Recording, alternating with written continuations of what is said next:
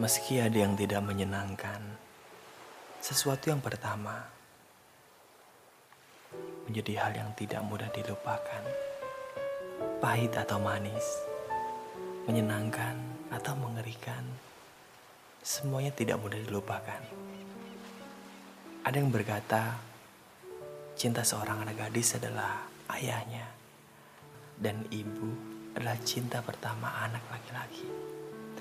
Tapi kali ini bukan tentang cinta yang suci itu. Ini adalah perasaan terikat kepada seseorang yang berada di luar garis keturunan. Orang asing yang tiba-tiba menjadi sosok penting dalam hidupmu. Apabila saat ini kamu belum menemukan cinta pertamamu, apabila saat ini kamu bersama dengan cinta pertamamu, kamu bisa mengganti dengan episode yang lain. Karena episode ini bukan untuk kamu. Tapi bila saat ini kamu merasa sangat merasa bersalah, sangat merasa terluka, sekaligus merasa sangat rindu dengan cinta pertamamu, dengarkan episode kali ini. Episode peran cinta pertama dalam kehidupanmu. Move on dong, podcast. Perjalanan manusia itu unik, bahkan terkesan absurd. Tidak jarang, sering sekali kita marah, atau bahkan sebaliknya kita tertawa di saat kita mengenang kembali lika-liku asmara yang pernah kita lalui. Ada yang mencari jodoh hingga keluar negeri. Eh, ujung-ujungnya nikah dengan teman kuliah atau teman sekolahnya dulu. Atau bahkan ada yang ternyata memiliki jodoh adalah tetangganya sendiri. Perihal jodoh, siapa yang tahu? Listeners, tidak semua orang memiliki keberanian dan kesempatan untuk mengenal satu orang kemudian menikah begitu saja atas nama agama. Ada beberapa orang yang perlu memiliki petualangan-petualangan kecil dalam soal asmara. Sebenarnya bukan hal yang buruk selama masih dalam batasan normal dan bertanggung jawab pada setiap perjalanannya.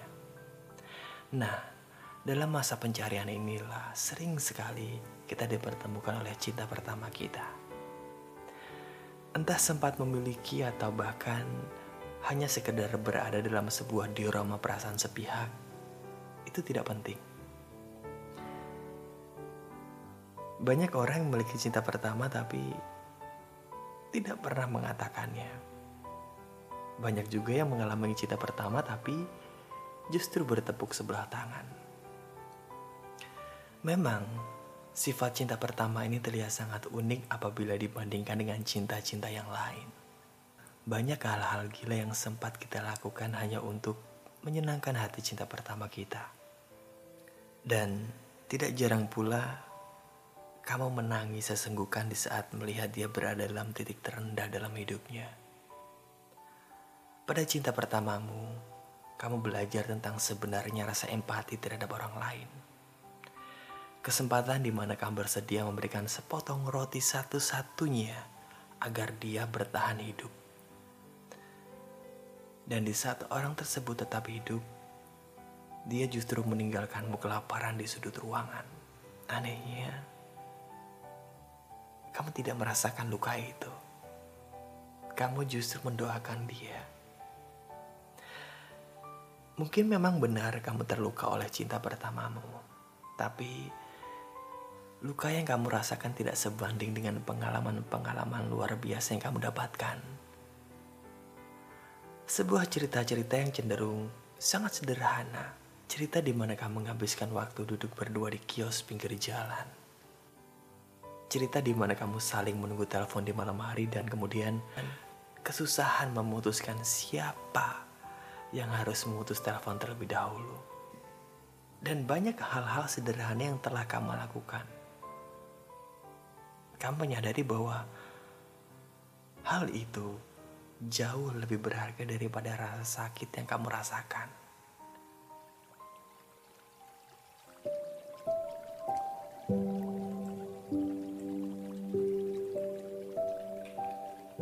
Hari pun berganti dan musim terus berlalu menjalankan tugasnya masing-masing.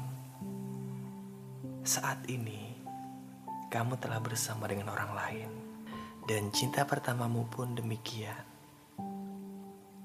Kalian tidak lagi bersama, tapi ada saat-saat di mana kamu sangat merindukan dia. Ada saat di mana kamu tiba-tiba teringat oleh senyuman dia,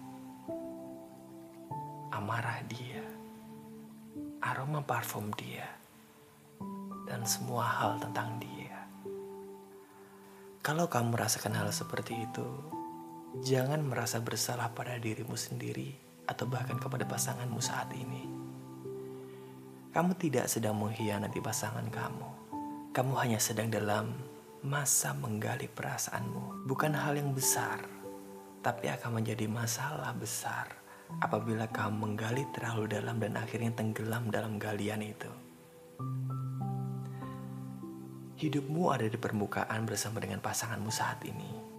Baik atau buruk pasanganmu saat ini, itu adalah pilihanmu. Bertanggung jawablah atas hal itu. Kamu tidak perlu membandingkan satu sama lain karena jelas pasti berbeda.